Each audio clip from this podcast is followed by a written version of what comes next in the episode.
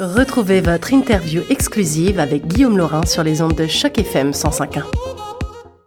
Alors merci beaucoup de, de, bien vouloir nous accorder cette euh, interview Esther et je suis ravi de vous rencontrer euh, par l'entremise de Prime. Merci Prime de nous avoir mis en contact et c'est un grand plaisir, un honneur. Et puis euh, aujourd'hui on est dans une euh, émission sur les ondes de Choc FM 105.1 à Toronto. Donc international finalement parce que euh, on a Prime qui est avec nous à Toronto mais un petit peu plus loin euh, virtuellement et puis Esther vous on vous rejoint à l'autre bout du monde. Merci encore d'être avec nous. C'est l'occasion pour nous évidemment de mieux vous connaître, d'évoquer votre carrière euh, et votre parcours remarquable et puis euh, de se rappeler de la mémoire d'un grand couturier qui euh, a été célébré il y a quelques jours euh, parce que c'était l'occasion malheureusement de sa disparition.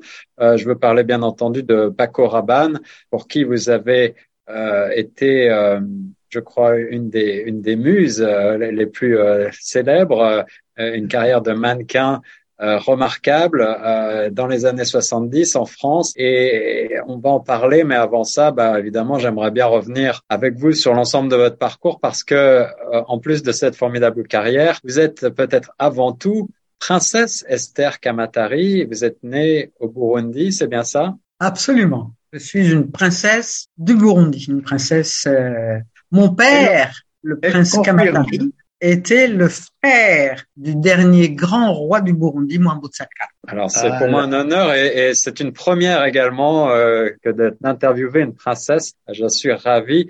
Prime, tu veux préciser quelque chose? Oui, justement, je voulais poser la première question à mon ami Esther Kamatari concernant le couturier Paco Rabanne. Elle fut la première top modèle de Paco Rabanne, la première modèle noir, je, me souviens bien, n'est-ce pas?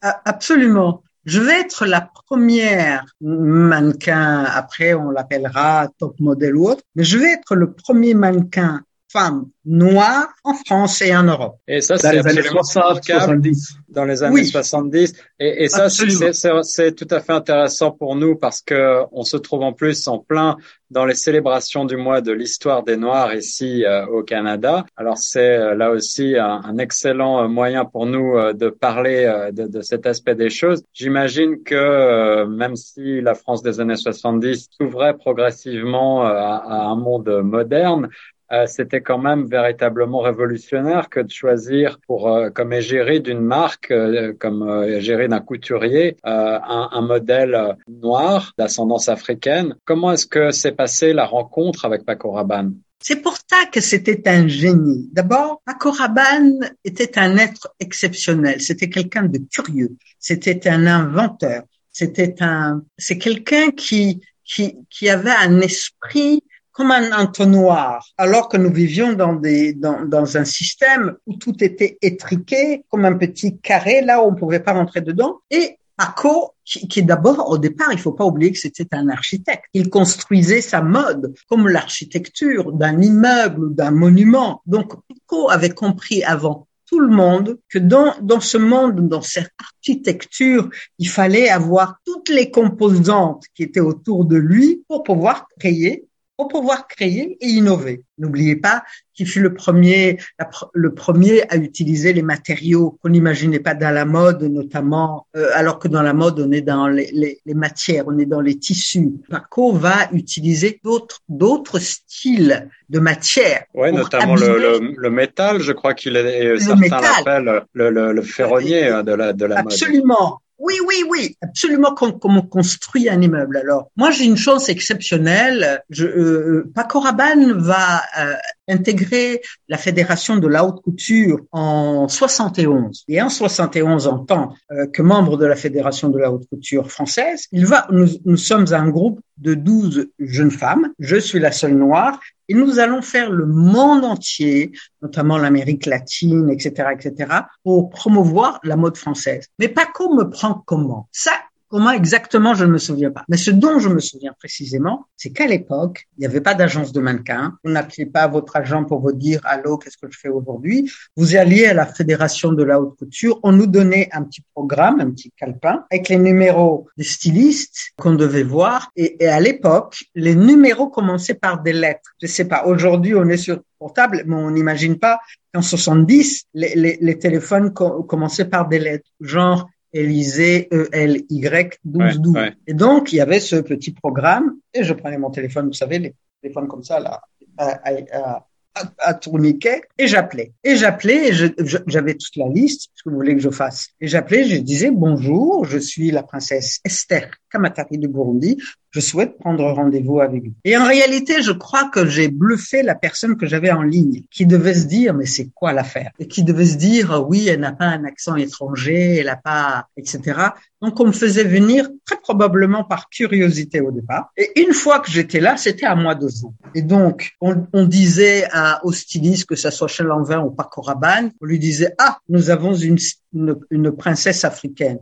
Et Paco a dû dire, je veux la voir. Et quand je suis arrivé, je savais que c'était à moi de jouer la partition. Et j'étais tellement tout de suite un, ça a été tout, de suite un coup de cœur entre vous, euh, de la part de Paco et, et pour vous aussi, euh, humainement, ça a été tout de suite une connexion, euh, connexion magique. Immédiate. Déjà quelqu'un qui vous donne la chance de vous rencontrer. Aujourd'hui, les gens sont tellement snobs qu'ils veulent pas vous voir si vous n'êtes pas recommandé par je ne sais pas quoi. Mais Paco, quand je suis rentré dans le studio, il m'a regardé, il a dit ah quelle allure et le mot allure m'a parlé. Il m'a demandé de, marcher, j'ai marché. Il m'a demandé de porter un vêtement, il m'a dit banco. C'est grâce à Paco Rabanne que je suis ce que je suis aujourd'hui. J'irai plus loin, je dirais que c'est tous les noirs qu'on voit aujourd'hui. Je ne sais pas si c'est la même chose dans vos contrées. En tous les cas, en France aujourd'hui, les défilés, il n'y a plus que les noirs. Pendant un moment donné, il y avait plus de noirs. On n'existait pas. Et aujourd'hui, les trois quarts des mannequins qui sont sur les podiums, c'est des noirs. Que ce soit des garçons, que ce soit des filles.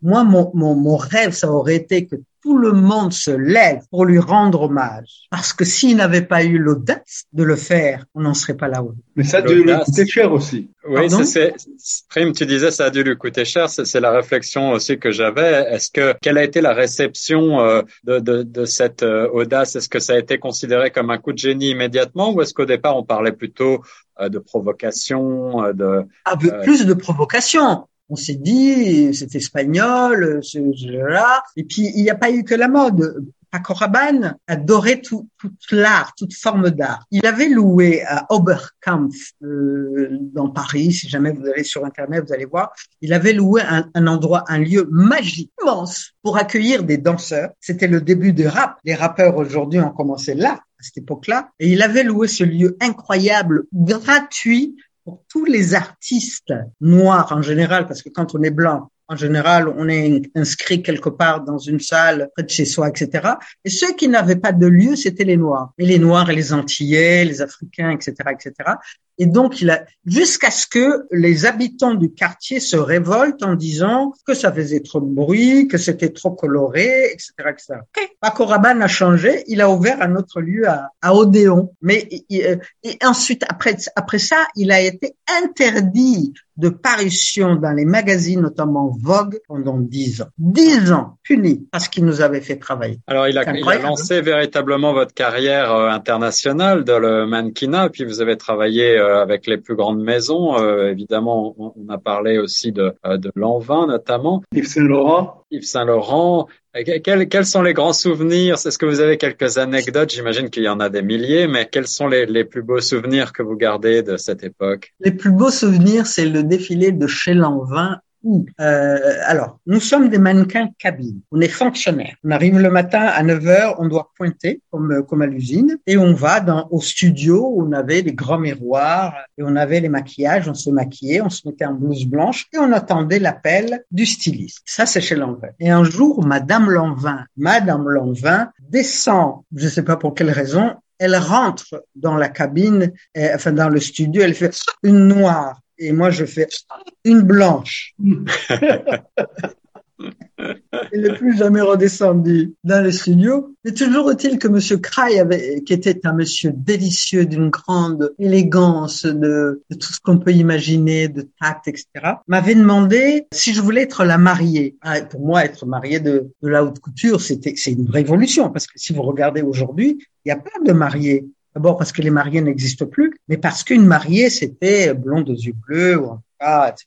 Et il m'avait demandé quel style je souhaitais avoir, et je me souviens du film Autant en emporte le vent. Rappelez-vous, quand la, la, nounou est en train de brosser les cheveux, les cheveux de sa petite avec une brosse en ivoire et en soie, elle brosse les cheveux, puis elle rentre dans sa cabane et, et, elle a les cheveux, sa kinky hair comme ça. Et je me suis dit, ah, Autant n'emporte le vent. Monsieur Cray m'a fait une robe magnifique euh, dans Autant n'emporte le vent. Et il m'avait fait euh, la, la, coiffe de, mariée, de la mariée. C'était un, une coiffe avec des épis. Et j'étais tellement stressée, mais tellement stressée que les, épis bougeaient toutes seules. Et à la fin du défilé, d'abord parce que le public était médusé, n'avait jamais vu ça. Donc entre le médusage ah, et puis les, les, les, épis qui tournaient, il y a des gens qui sont venus me demander s'il y avait des piles dans les épis.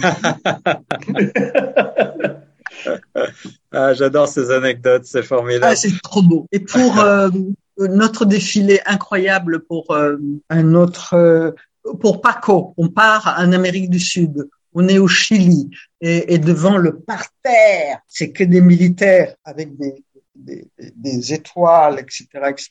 Et on avait bu un petit, je sais pas quoi qu'ils ont là-bas, et on était toutes en train de rigoler, et, et, et on a on a tellement, ils étaient tous tellement stressés, militaires, et on a tellement toutes ri, etc. On a vu les militaires sourire et éclater de rire. Et Paco a dit, là c'est gagné. Donc il y a eu Scaparelli, Scaparelli qui fait son défilé près de la, la place de Vendôme et, et, on devait rentrer dans la boutique et puis j'ai l'idée en me disant mais non, mais comment voulez-vous qu'on descende dans la boutique? Il y a trop de monde avec notre traîne, ça va Et donc j'ai eu l'idée de descendre par la fenêtre. Il y avait une fenêtre, donc on descendait par la fenêtre. Ils nous avaient mis un escalier et on descend. Aujourd'hui, ils s'en souviennent encore.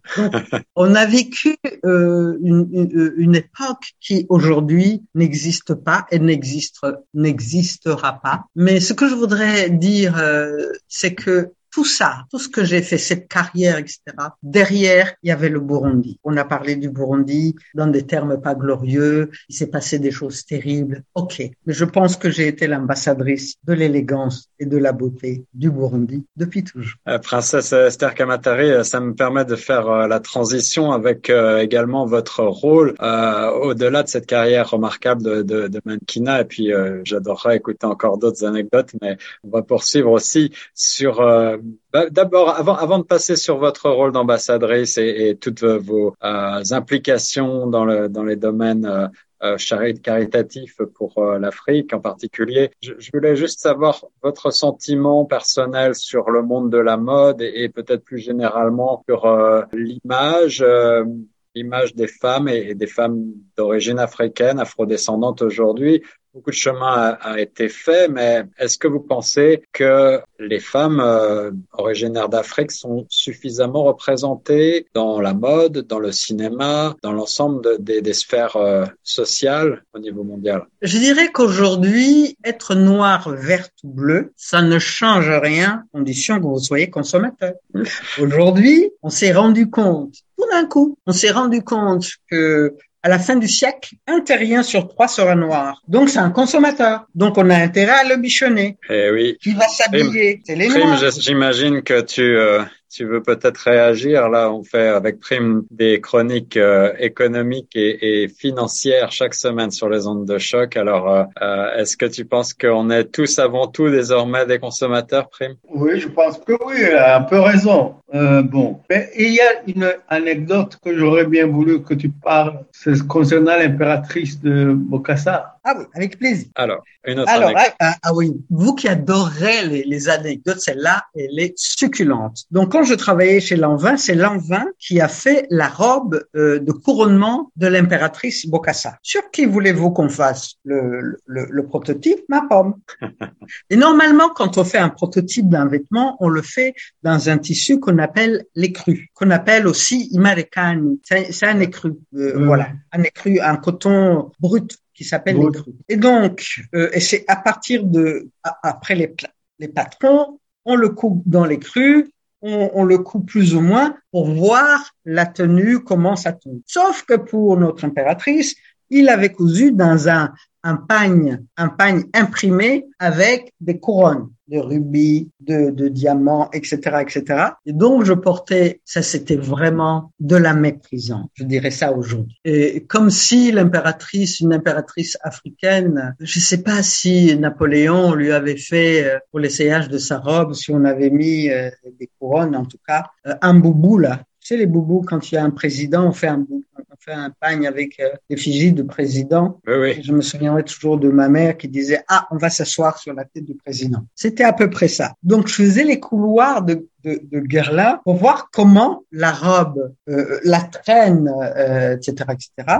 Et il y avait une première d'atelier qui allait très régulièrement, si ce n'est toutes les semaines, à Bangui pour les essayages. Mais moi, j'avais fait, c'était sur moi qu'on avait fait la robe. Sympa, non? Une belle, une belle anecdote aussi pour euh, euh, ce, ce couronnement euh, qui reste dans la mémoire comme assez grandiloquent, effectivement, hein, Euh, non, non, qui est une incroyable. Donc, pour revenir à la question que vous me posiez aujourd'hui, on- on- chacun parle toujours de son époque. C'est vrai qu'on peut toujours saluer les innovations. La preuve, vous êtes à l'autre bout du monde, moi je suis à l'autre bout, nous sommes en train de nous parler, c'est magnifique. Mais je, je trouve que la mode, plus on est nu, plus, ça fonctionne. Ce n'est plus l'élégance de Madame Gray dans des étoffes incroyables, dans des soirées extraordinaires. Ce n'est plus Lancetti qui faisait tisser des, étoffes avec des fils dorés. Ce n'est plus Lyon qui était le spécialiste des, matières, etc. Aujourd'hui, la mode, l'élégance n'est plus comme on a pu l'imaginer. Encore une fois, je parle de mon époque. Cela étant, quand on voit les jeunes aujourd'hui et qu'ils voient une personne, un monsieur avec un chapeau, avec un, super costard, euh, bien cintré avec des chaussures cirées, les mêmes, les mêmes jeunes s'arrêtent et disent waouh. Donc ça veut dire que l'élégance a toujours une couleur, une, une- un parfum. Donc cette euh, euh, la mode, on est passé dans une mode de, de consumérisme immédiat. On, on, on, on achète, on jette. En même temps, c'est assez contradictoire parce qu'on vit dans un monde où il faut protéger son environnement. Mais non, mais non. Et puis, et puis, je, je trouve, je sais pas, plus vous voyez une femme un peu sexy, pas trop dévoilée, plus c'était super. Aujourd'hui, elles sont nues, plus vous les voir. Je sais pas. La mode a... Quand on compare euh, les créations, euh, pour revenir à Paco, qui a fait cette robe magnifique en métal, sa première mini-jupe en métal, mais elle était peut-être transparente ou pas. Elle l'était pas. Ouais, Françoise Hardy, je me rappelle. Ouais. oui, Françoise Hardy, il lui avait fait une cape blanche euh, incrustée de diamants. Mais qui est capable de le faire ça aujourd'hui? Non. Quand on regarde, je ne vais pas citer le nom de ce, ce créateur euh, euh, qui a fait euh, des sacs poubelles, le sac poubelle que tu as chez toi à 8000 dollars ou 8000 euros, le monde euh, ne tourne pas rond. Ouais, avec, euh, avec des acteurs comme Paco Rabanne, on était euh, presque aux confins de, de, de l'art, avec euh, de la couture qui allait presque vers l'art contemporain. Oui, c'était absolument de l'art. C'était absolument, et, et- et d'ailleurs, c'est ce que je vous disais précédemment, c'était un architecte et il ça. construisait sa mode comme on, comme on construit de l'art. Je suppose si on le met devant un tableau, il faut commencer par quelque part. C'était pas un brouillon. C'était vraiment, c'était un grand monsieur. C'était un grand monsieur généreux, attentif, inventif, extrêmement bienveillant, extrêmement bienveillant. Euh, J'ai aussi à propos de de- d'anecdotes, il y en a une que je ne pourrai jamais oublier. On avait fait un, euh, un défilé au Japon et alors à l'époque on faisait des, chorégraphies. C'était comme à Las Vegas, c'était de la mode. Et on arrive au Japon et vous savez comment les Japonais, comment on peut perdre la face vite euh, au Japon. Et je m'étais trompé dans la chorégraphie, mais je me suis fait engueuler par euh, l'organisateur. Mais comme si j'avais, euh, je sais pas, comme si, ah, je sais pas. Il y avait pas de entre l'engueulade et, la mesure et la mesure de ce que j'avais fait, il y avait pas de lien. Paco qui était dans la salle de répétition avec tous les, euh, les, les, les, Japonais qui fixaient les lumières, le son, qui installaient le podium, il écoute Indiri. Et moi, je, je suis en pleurs, mais je suis, je suis devenu rien avec euh, cette, euh, cette côte. Paco Rabanne s'est arrêté, il est monté sur le podium et il a réengueulé ce monsieur de la même façon, avec la même violence que ce que je venais de me prendre en lui disant mais c'est moi. Je ne peux pas euh, cautionner que tu puisses traiter les mannequins, mes mannequins de cette façon. Et lui, il a perdu la face. Et moi, on m'a rendu ma faim. Et ça, c'est une chose que je pourrais jamais oublier, parce qu'il aurait pu ne rien faire. Et après, je pense que nous allons vers la fin, n'est-ce pas, Guillaume? Déjà? Euh, Non, ah, je, juste, juste pour euh, terminer, j'aimerais bien euh, parler avec Esther euh, de, de, son engagement pour l'Afrique, pour le Burundi. je sais que vous êtes toujours très attaché évidemment à votre pays d'origine, mais vous avez été dans votre carrière eh bien, euh, délégué, je crois, auprès de l'UNESCO. Vous avez travaillé comme véritable ambassadrice et, et, primé pour votre action humanitaire euh, sur plusieurs euh, plusieurs pays pour plusieurs causes différentes. Alors, si on veut aller plus loin, vous connaître davantage, je crois que vous avez publié également vos mémoires, si je ne si je ne m'abuse, il y a quelques années.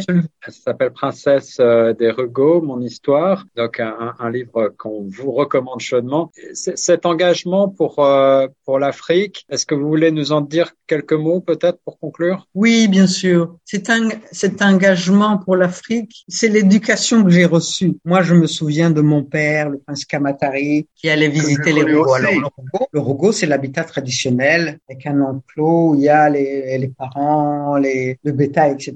Mon père faisait le tour des Rogo et la première chose qu'il faisait, c'est qu'il rentrait dans la maison principale pour voir si on n'avait pas caché les enfants sous le lit, parce que les enfants qui étaient sous le lit, on les empêchait d'aller à l'école. Il y avait les enfants qui gardaient le bétail, mais ceux qui étaient sous le lit. Et donc, voilà, c'était quelqu'un qui aimait l'ordre, c'était quelqu'un qui était bienveillant, qui aimait les autres. Et je crois que l'amour de, de, ce pays, c'est lui qui me l'a inculqué. Maintenant, euh, il est vrai que j'ai une naissance euh, qui n'est pas banale, mais euh, en même temps, j'ai fait infiniment beaucoup de choses au Burundi. Quand il y a eu la guerre au Burundi, J'étais la première personne à débarquer avec un cargo, etc., etc. Après, la guerre était terminée, je suis passé à autre chose. Je vais pas tout, vous raconter, mais là, dernièrement, je me suis, je me suis beaucoup investi dans la protection de l'environnement et notamment dans l'éradication du plastique qui, est en train d'étrangler euh, l'Afrique parce que les pays riches repus nous envoient leurs déchets et nous, on nous fait croire que c'est joli, mais on peut rien en faire. Donc, je me, voilà, j'ai monté une fondation qui porte mon nom. Et dans quelle fondation nous transformons les plastiques en pavés. Pavés. Hmm. C'est-à-dire pour euh, pour les routes, c'est ça? Euh, euh, Pour les routes, il faudrait faire des, des plus gros, mais pour les piétons. Pour les piétons, ok. Ah, mais c'est formidable. Et, et, et puis c'est surtout faire travailler des femmes, faire travailler des femmes, faire travailler des jeunes pour leur inculquer ce qu'est la protection de l'environnement. Et donc on a fait à Bamako un parcours d'un kilomètre avec ces, ces plastiques. Les petits sachets plastiques noirs pèsent 7 grammes. Nous en avons ramassé 8 millions. Incroyable. À la main. 8 millions. Nous avons fabriqué des pavés et nous avons pavé un kilomètre de sang. Tout ça pour faire, tout ça pour montrer aux jeunes générations que c'est possible qu'on peut pas attendre que d'autres gens viennent éteindre le feu chez nous, qu'on peut l'éteindre nous-mêmes. Donc aujourd'hui, mon rôle, c'est aujourd'hui mon rôle, ce serait de dire à nos jeunes générations, il faut l'audace, il faut de l'audace euh, et euh, pour faire. Et pour revenir à Paco, l'autre chose que j'aimerais dire aux jeunes ou moins jeunes, les gens que vous aimez, allez les voir, passez-leur un coup de fil. N'apprenez pas qu'ils sont morts au bout de je ne sais pas combien de temps. Paco Rabanne nous a fait une pirouette magnifique parce que il a décidé de se faire incinérer. Comme il a été rejeté par un grand nombre, il n'avait pas envie que le grand nombre vienne récupérer sa mort pour faire je sais pas quoi. Il a décidé de se faire incinérer. Mais au-delà de ça, ce qui m'a infiniment choqué, c'est là où le monde dans lequel nous vivons est extrêmement bizarre. Il y a des gens qui ont été cambrioler sa maison avant même qu'il ne soit. Oui, j'ai vu ça il y, a, il y a, quelques jours seulement, euh, juste après sa mort. Ouais, c'est terrible. C'est terrible. Donc, qu'est-ce qui nous manque? Dans quelle société sommes-nous? Est-ce que n'a pas d'éducation? Il y a, il y a quelque chose qui ne fonctionne pas. En tous les cas, c'est vraiment quelqu'un à qui euh, je, je n'ai pas des mots assez justes pour lui dire combien il a compté dans ma vie et combien, si ce que je fais aujourd'hui est reconnu, comme vous le disiez, c'est grâce à lui. Quel bel hommage à la princesse Esther Kamatare sur les ondes de choc FM à l'occasion de la disparition du couturier français Paco Rabanne. Un grand merci Esther. Merci beaucoup Prime de nous avoir permis cette magnifique, euh, ce magnifique moment de radio. C'était un ah, très grand plaisir pour moi. Merci infiniment. J'ai passé des très bons moments. Même Prime, tu, tu es génial. C'était une très très belle idée. Et merci beaucoup Prime. Je ne sais pas si tu avais d'autres euh, d'autres questions à, à, poser à Esther, on pourrait toujours les ajouter si tu veux, mais là, Donc, on va, un petit montage. Finir, euh, elle va finir comme, elle finit sa carrière comme ambassadrice chez Guerlain, je pense. Ah oui, ah oui, tu as raison, oui. Prime. Oui, absolument. Tu as raison. Il faut le dire. Faut Excellent. Le dire. Quelle belle carrière. Oui, oui, oui. Euh, dans, dans, dans, dans, cette carrière incroyable où j'ai fait des tas de choses, de l'humanitaire, etc. J'étais la, vous savez, j'étais l'ambassadrice de Guerlain. Guerlain, qui est une marque absolument reconnu depuis toujours, euh, depuis 1800 et quelques, de beauté. Pour moi, euh, c'était un combat parce que Guerlain n'avait pas de produits pour noirs. Ah oui, là aussi. Euh, donc, euh, en, en, tant que parfumeur, en tant que produit de beauté, il n'avait pas, il n'avait pas de gamme spécifique pour la peau. Pour la les peau. parfums, ça dépend de ce que, etc. Mais pour la peau, c'était absolument incroyable. Et donc un jour, d'abord parce que pendant dix ans, c'est vrai que j'avais oublié de vous dire, pendant dix ans, je suis allé former des jeunes femmes et des jeunes hommes dans les banlieues françaises pour leur apprendre l'art de la prestance. La prestance, ça s'apprend. Vous voulez avoir un boulot, vous n'arrivez pas comme ça avec un chewing-gum dans la bouche et vous ne vous asseyez pas n'importe comment. Donc euh, et, donc, j'ai participé à Montfermeil pendant dix ans. J'ai formé des centaines de jeunes à, l'art de la présence, de la prestance. Comme euh, puis il y avait Guerlain. Et puis je écoutez, moi, euh, vous pouvez pas grimer les gens si vous voulez. Il faut créer un produit, un fond de teint. Si vous avez toute une gamme de blancs, on a la même gamme chez les noirs. Et donc, j'étais la première personne dans ce monde de, de haute euh, beauté à, à, faire fabriquer le premier fond de teint pour noir qui a été fait par Guerlain et aujourd'hui tout le monde le fait. Sephora l'a fait. Tout le monde le fait aujourd'hui. C'est pour revenir à ce que je vous disais précédemment. Aujourd'hui, on n'est pas noir, mais nous sommes consommateurs mais elle a aussi une, une révolution symbolique euh, qui est quand même euh, remarquable et, et qui était importante pour, euh, je pense, toutes les femmes qui, qui veulent euh, être euh, disposées également de, de, tous les cosmétiques euh, pour leurs outils, tous les outils, voilà, pour pour être femme, pour être belle. merci beaucoup, Esther Kamatari sur Choc. Merci, merci Esther. Merci Prime. C'était mmh. super. À merci. bientôt. À très bientôt. Au revoir.